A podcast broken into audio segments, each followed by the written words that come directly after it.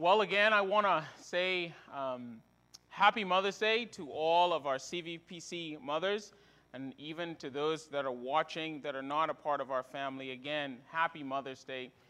Um, I know that we are all very grateful for uh, the fact that we have a mother.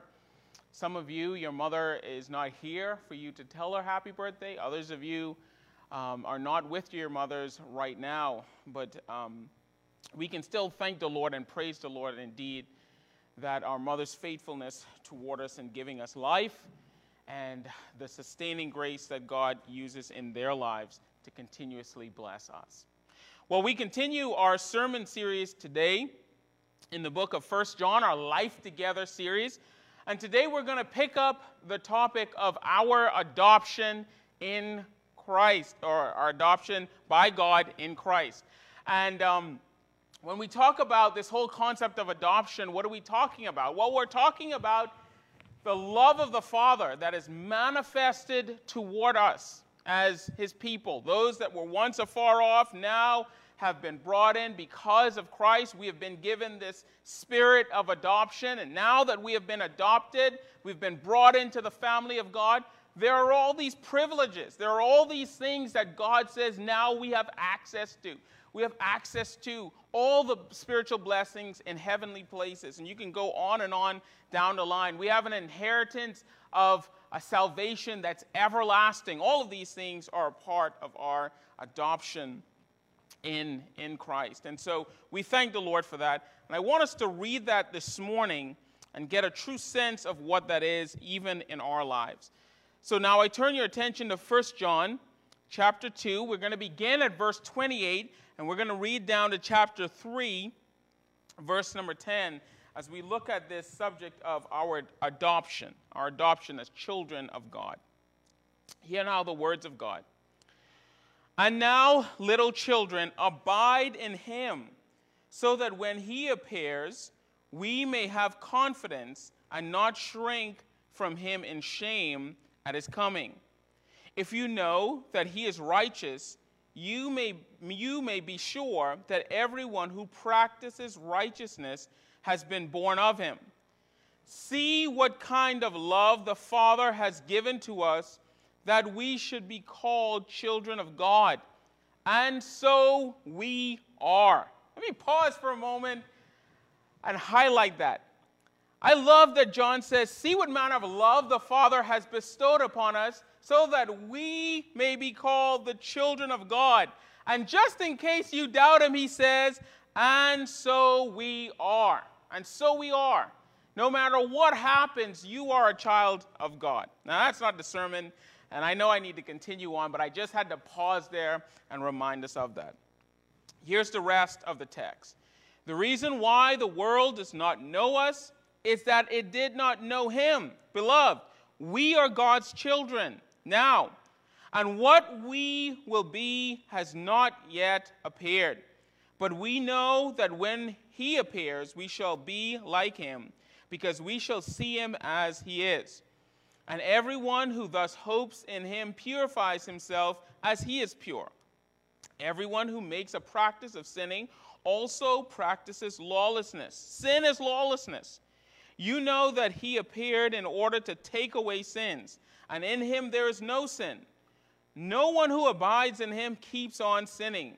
No one who keeps on sinning has either seen him or known him.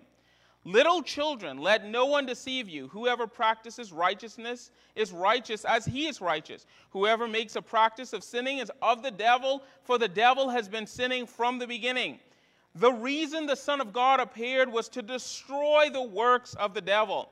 No one born of God makes a practice of sinning, for God's seed abides in him, and he cannot keep on sinning because he has been born of God. By this it is evident who are the children of God and who are the children of the devil. Whoever does not practice righteousness is not of God, nor is the one who does not love his brother. All flesh is as grass, and the glory of man as the flower of grass. The grass withers and the flower fades, but the word of the Lord shall endure forever. And this is the word that will be preached unto you. Amen and amen. Let us pray. Father, We thank you so much that you are our Father and that your word reminds us that this is fixed and sure and yes and amen. And so today I pray that this glorious, wonderful, amazing truth that we have a heavenly Father and we are his children, yes, we are, that that amazing truth is not only believed but believed in, that it lodges deep into our hearts and minds, that it's not merely academic or a part of our doctrine, but it is a part of our souls.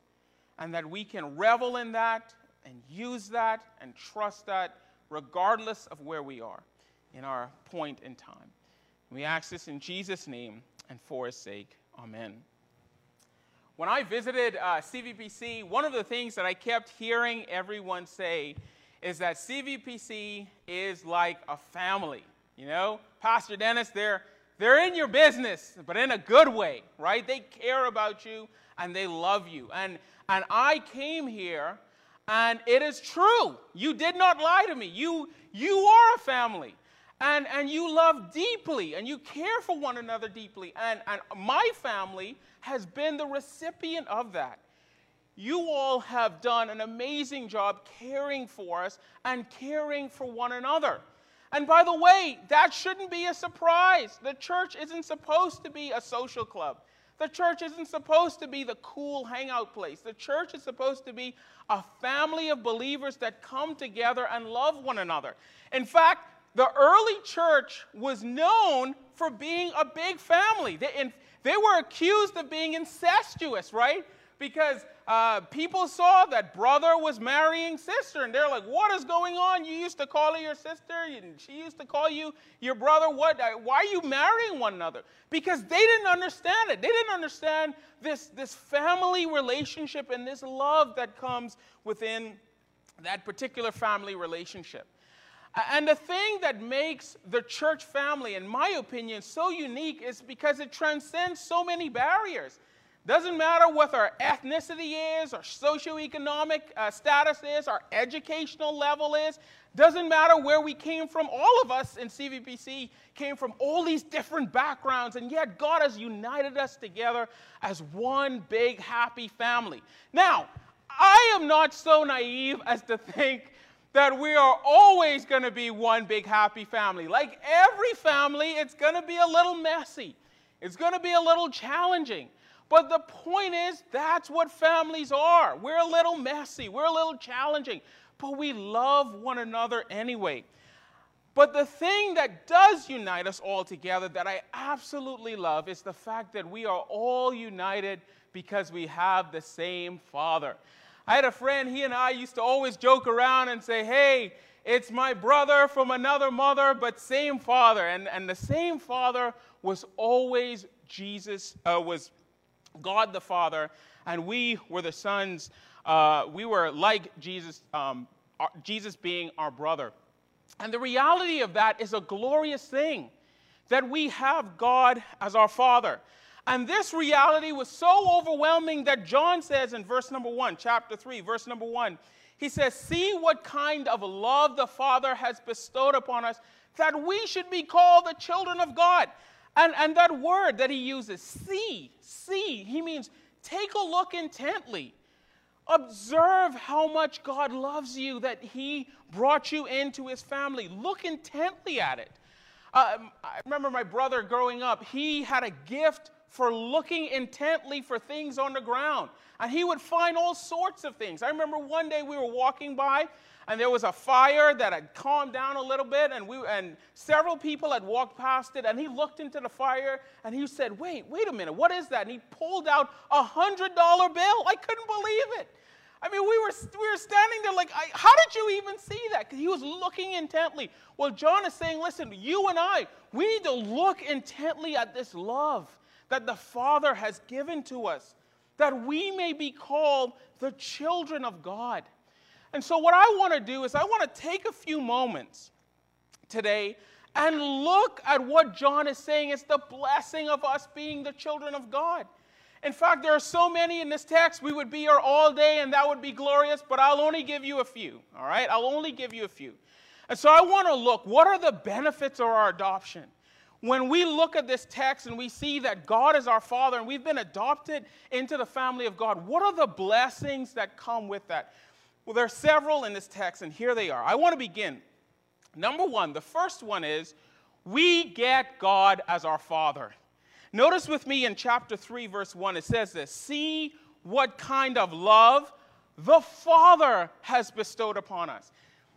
To my shame, I've always read the Bible and I've always known that Jesus was my Father. But I've always struggled with that reality. Now, some of that could be because I never grew up, I guess, knowing my father. My father died when I was young. Uh, but I, for some reason, I'm more comfortable with thinking of, G, of God as my Lord, right? And most of the times I pray, I pray, Lord, you know, uh, bless me today, help me today. I'm more comfortable with that. Or I'm more comfortable with thinking of him as king. And sometimes I'm more comfortable with thinking of him as this great judge or this physician, or maybe just as God, the creator. But that's not how Jesus told us we should think of God. In fact, when he taught his disciples to pray, he said, When you pray, pray like this Our Father. Father because that is God's chief orientation toward us. Yes, of course, He's Lord. Yes, of course, He's King. Yes, of course, He's the great physician. But, beloved, hear me today. First and foremost, He is your Father, and He loves you. He absolutely, positively loves you. And to think He wanted to be your daddy, He wanted to be your Father. He wants you to call him Father. That is a glorious and amazing truth. And in John's day, this reality was so vivid because in John's day, fathers in the Greco Roman world were particularly cruel. A father in John's day didn't always show affection, and he wasn't always equitable toward all of his children. At any point, and this, you, you get this in the, in the writings of some of the Roman uh, church fathers and Roman officials during that day, that the fathers sometimes would take children who were, who were often abused or unwanted or had some kind of deformity, they would take them so they could be exposed. And the, the word exposed there is, is such a cruel thing because it meant simply that the father can order that child to be taken into the middle of the woods and just left there to be uh, to be eaten by wolves or to die from the cold or to die from starvation. For any reason, if that father didn't want that child, he would take him out and say, Let that child be exposed. And it was usually because of some kind of physical deformity. The church father Tertullian said this He spoke of children who were often sacrificed or drowned or left out in the cold or left to starve and to be eaten by wild animals. All of these things they could just do if they didn't want that child, if that child had some kind of deformity. No wonder John said, Behold, what manner of love the Father has bestowed upon us, that though you and I were deformed by sin, and though you and I were exposed to the elements of this world, that God still looked down and said, I love you. I want you. You're mine. And I want you to be a part of my family. I want you to be able to, I want you to be able to have all the blessings that my children have. That is a profound and wonderful reality.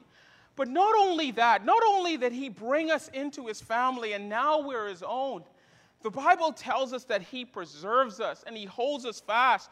John says this here See what manner of love the Father has bestowed upon us that we should be called the children of God, and so we are.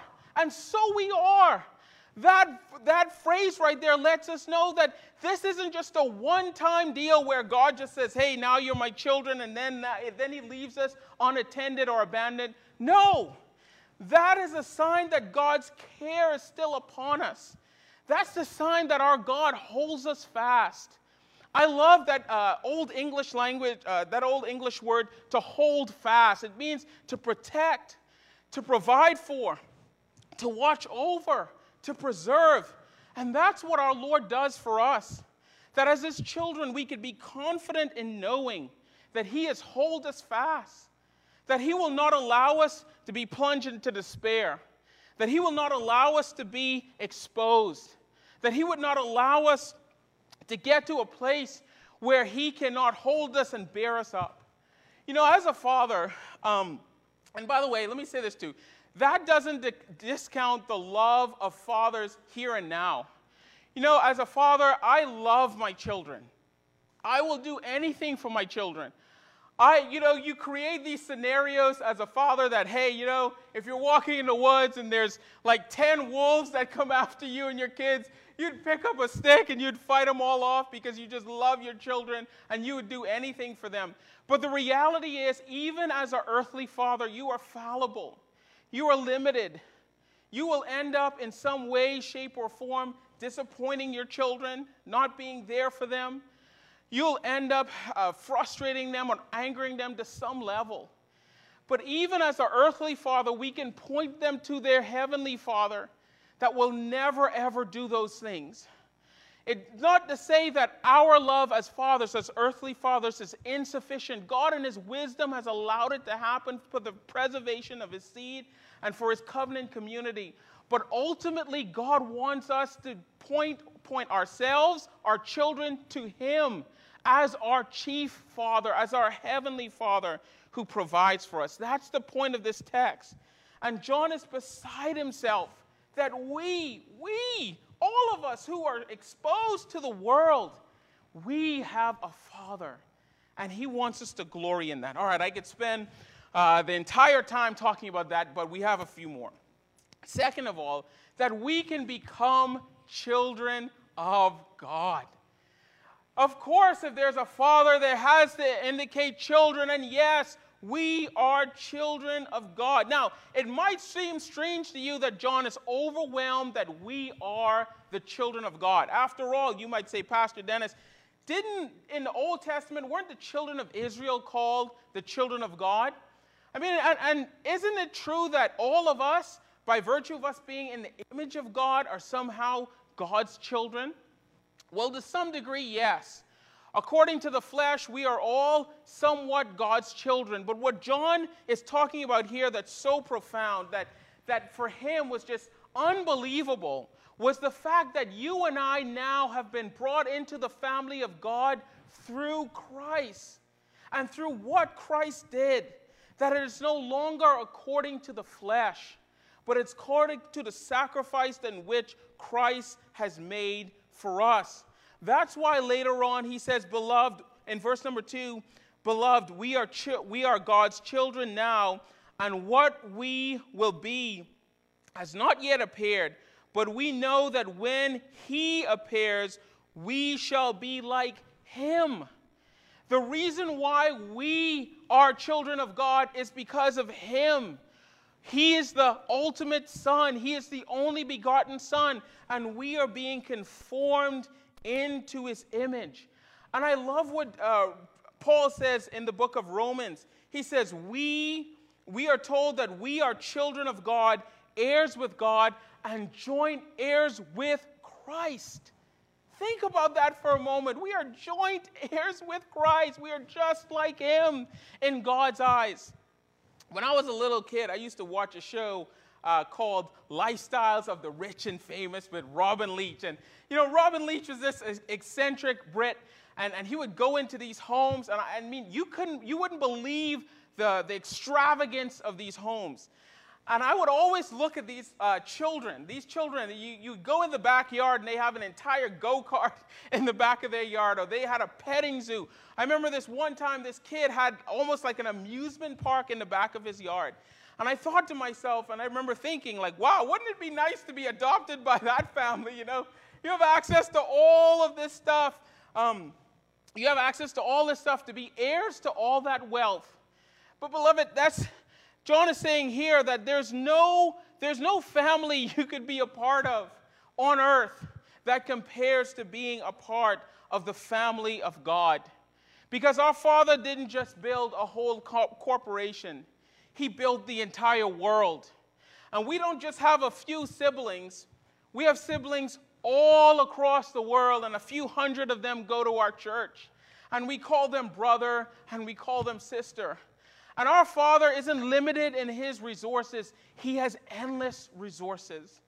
And that's why when we think about God as our Father, when we think about the fact that we are His children, we can take comfort and we can take glory in that. Because there's something wonderful and indeed marvelous about it. So that's the second thing. Notice the third thing we will be like Christ.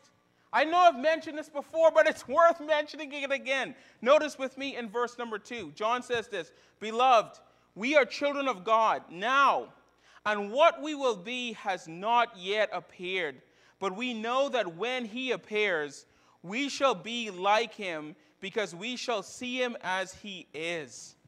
You think about that for a moment, how wonderful and glorious it is that we are on a spiritual trajectory to be like Christ.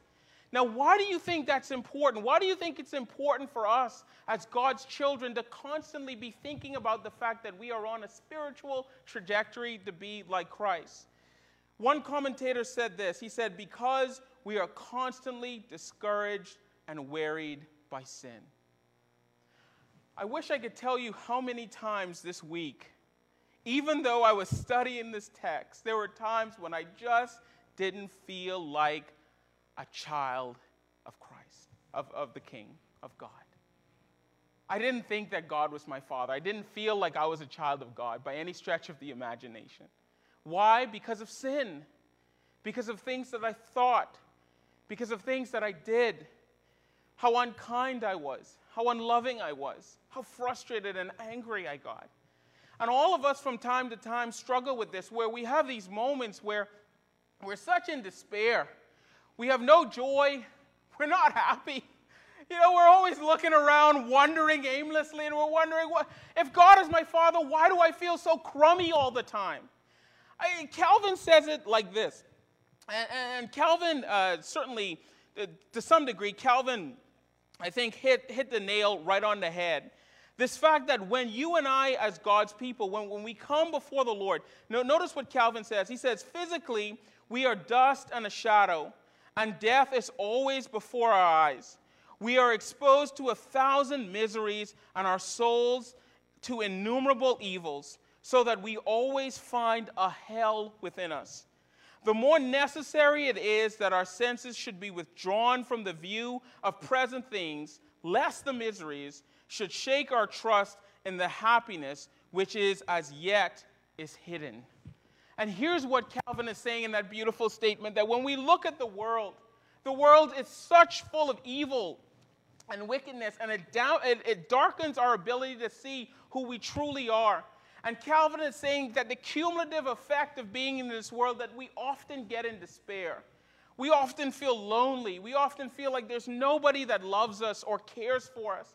But the fact that we will be like Christ reminds us that we are on a trajectory towards heaven, that we are on a trajectory towards perfection. That as God's children, He's actively working to bring us into conformity with who we truly are, His beloved. That's what the power of this verse is saying that we will be like the perfect Son, even though we ourselves are very aware of our imperfection that even though we're very aware of the fact that we don't measure up, and even though we're very aware of the fact that our lives often are filled with unchristlike or ungodlike behavior and actions, that we are still being brought into conformity and we are still being uh, brought into relationship and becoming like the Son. That's the power of verse number two, that we will be like Him. We'll be like Him. Now, Notice the fourth thing. We get gospel confidence. I love this. I love to be I love to feel confident. Who doesn't like to feel confident? Notice what the word of God says. Chapter 2, uh, verse 28. It says, And now, little children, abide in him, so that when he appears, we may have confidence and not shrink from him in shame at his coming. As children of God, we get gospel confidence. Paul says in Romans chapter 1 verse 16, Paul, uh, Paul says this I am not ashamed of the gospel of Christ, for it is the power of God unto salvation. According to John and Paul, this gospel confidence allows us to boldly proclaim Christ and boldly come before the throne of grace to receive that mercy and grace in time of need. It's this gospel confidence we have now as our inheritance. So we need not shrink back in shame. We talked about this whole concept of shame in Sunday school. We talked about how shame causes us to not pursue the righteousness of God, but leaves us with a deep sense of our own failure. We don't have to feel that failure anymore. Christ died to deal with the shame and the guilt of sin. And now the Bible says you and I can walk not just in newness of life, not just in abundant life, but in the confidence in knowing that we have God as our Father. We need not be ashamed. Notice with me the fifth privilege we have. We have an ability to practice righteousness because He is righteous. We see this twice in the text. First of all, 1 John 2, chapter, uh, 1 John chapter 2, verse 29. If you know that He is righteous, you may be sure that everyone who practices righteousness has been born of Him. Now, drop down to chapter 3, verse 7. He says, Little children, let no one deceive you. Whoever practices righteousness is righteous as he is righteous. There's a righteousness that you and I now have. That this is the blessing that we've been given from God. And John is saying that in order for us to do what's right and also be right, do what's right means practicing righteousness, be right is ourselves being righteous based on the righteousness of Christ. We that's a blessing that we get from being a part of God's family. And here's the blessed part of that you and I don't need to be slaves to sin. We've been freed. We're part of the free people now. We don't have to sin. I, I love uh, Augustine here is so helpful. Augustine says that prior to the fall, we had this ability to sin and this ability not to sin. And then when you and I, um, when the fall happened, we lost this ability to not sin, but we retain this ability to sin. And it has certainly caused a great disruption in our life. But Augustine says that when we are adopted into the family of God, when Christ's righteousness is imputed to us, we get back this ability not to sin. We get back this ability to do what is right before the Lord. But not only that, we get back this ability to know what is right, not just to know the good or to do the good, but the ability to see the good. Almost two months ago, in the very last Sunday school we had in person, uh, Garrett Jones talked about this, and I've been, I've been wanting to, to, to just thank him so much for saying this. He said this. He talked about the fact that how glorious it is as a believer to know that there is a right thing to do, and then to be given the ability to actually do it. And he said, I can't imagine being an unbeliever who don't know the right thing and lack the ability to, to do the right thing. Now, Garrett wasn't saying this to be prideful or arrogant in any way. In fact, you can tell in his heart that he really longed and yearned for that for unbelievers. But, beloved, it's nonetheless true that we as believers, the blessedness of being a child of God is now we have this ability to do what's right and to know the right thing to do. But our unbelieving relatives and friends, they don't.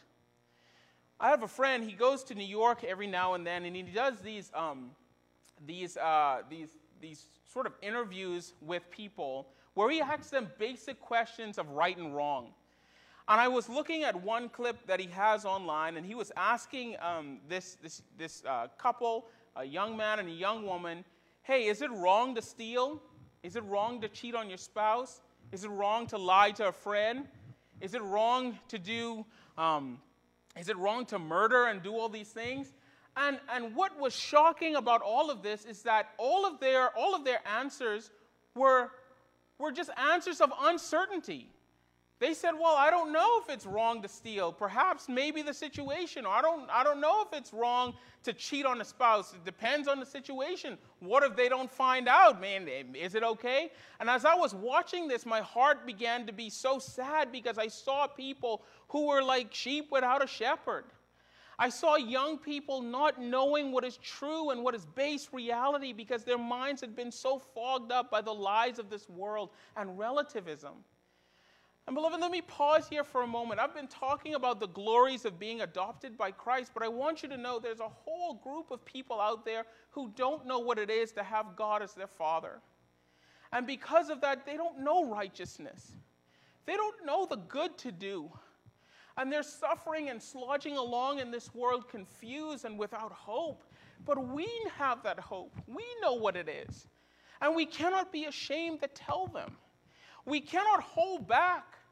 If you know what it is to be adopted by the Father, if you know what it is to be a part of this family, why wouldn't we want other people to be a part of it as well?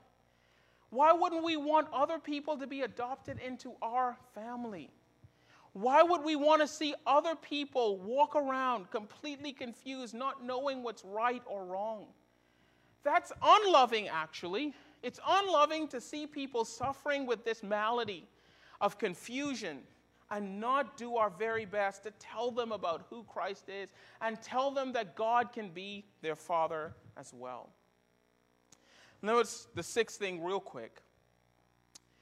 The Bible says, John says, we cannot sin. Notice with me in chapter 3, verse 9. It says, No one born of God makes a practice of sin, for God's seed abides in him, and he cannot keep sinning because he has not been born of God. Now, some people have looked at these verses and said to themselves, well, this means that I can reach a state in my life where I can, you know, it's like sinless perfection. You know, because I because I have the power of the Holy Spirit in me and I know God, I can reach to a place in my life where where I cannot sin anymore. Well, first of all, that's not what John is saying. Because that completely contradicts what John says in 1 John chapter 1 and verse number 8 when he says, If we say that we have no sin, we deceive ourselves and the truth is not in us. We cannot, we cannot uh, claim for ourselves sinless perfection if John says that we have to constantly confess that we have sin. But that's, but that's the first thing. The second thing is that's not John's point in this text. If you have your ESV Bible, this is pretty clear. Inside here, John says, No one born of God makes a practice of sinning. So, what does John mean by not making a practice of sinning? John says, if you sin as a child of God, you feel profoundly uncomfortable. You should feel undone. We should never get to a place where we feel comfortable sinning. John says we should never get to a place where sin is comfortable for us. No, it shouldn't be. If you are a child of God, your sin should bother you and it should drive you to the cross and plead the forgiveness of the Father.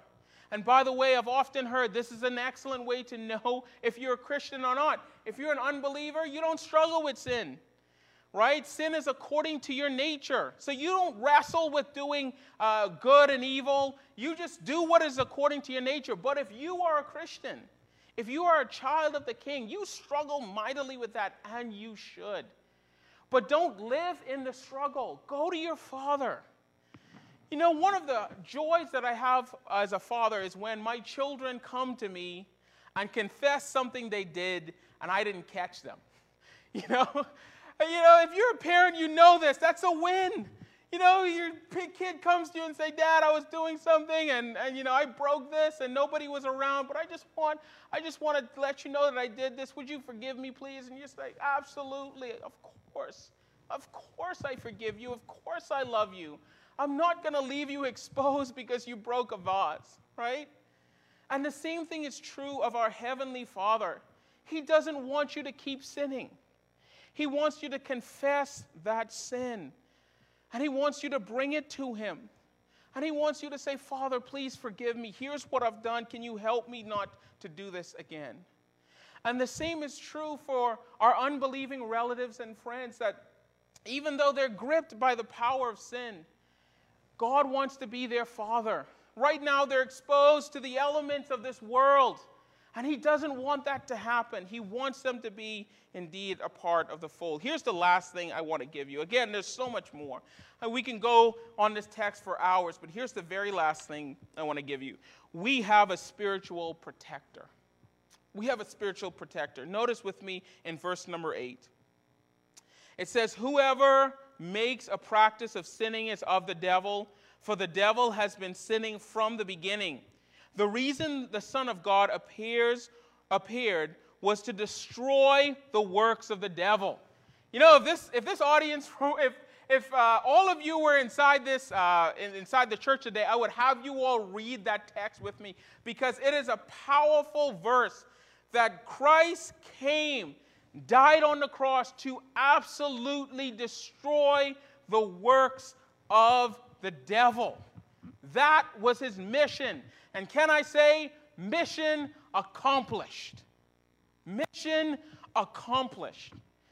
I think it was Martyn Lloyd-Jones who made a point, who made this point. He said that as a child of God, uh, the devil knows that he can no longer get you into heaven.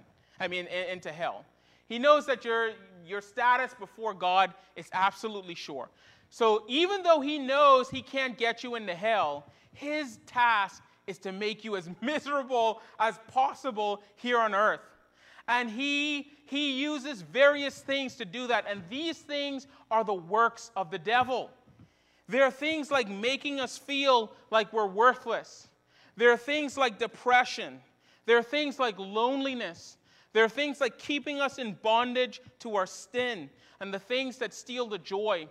There are the sexual desires that threaten to destroy our marriage. It's the anger and the frustration that he wants to keep us feeling. It's all of these things that the devil knows that if he tempts you and he works at you, all these works will end up stealing your joy from the here and now. He knows, beloved, that he cannot get you into hell, but he tries to create hell on earth by all of the things he puts around us.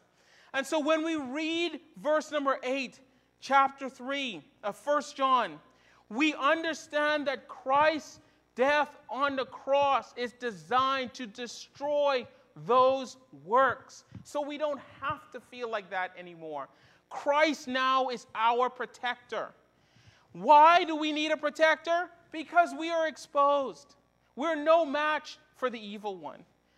He will make us miserable, even though he knows that we have a home in heaven.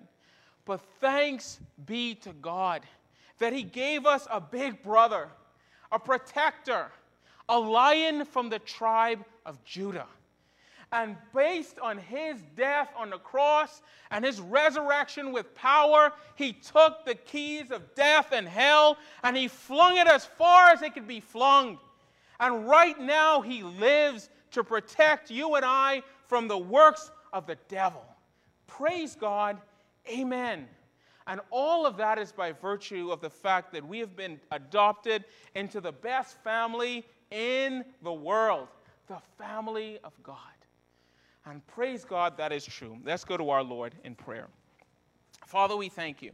What a glorious truth that you are our Father.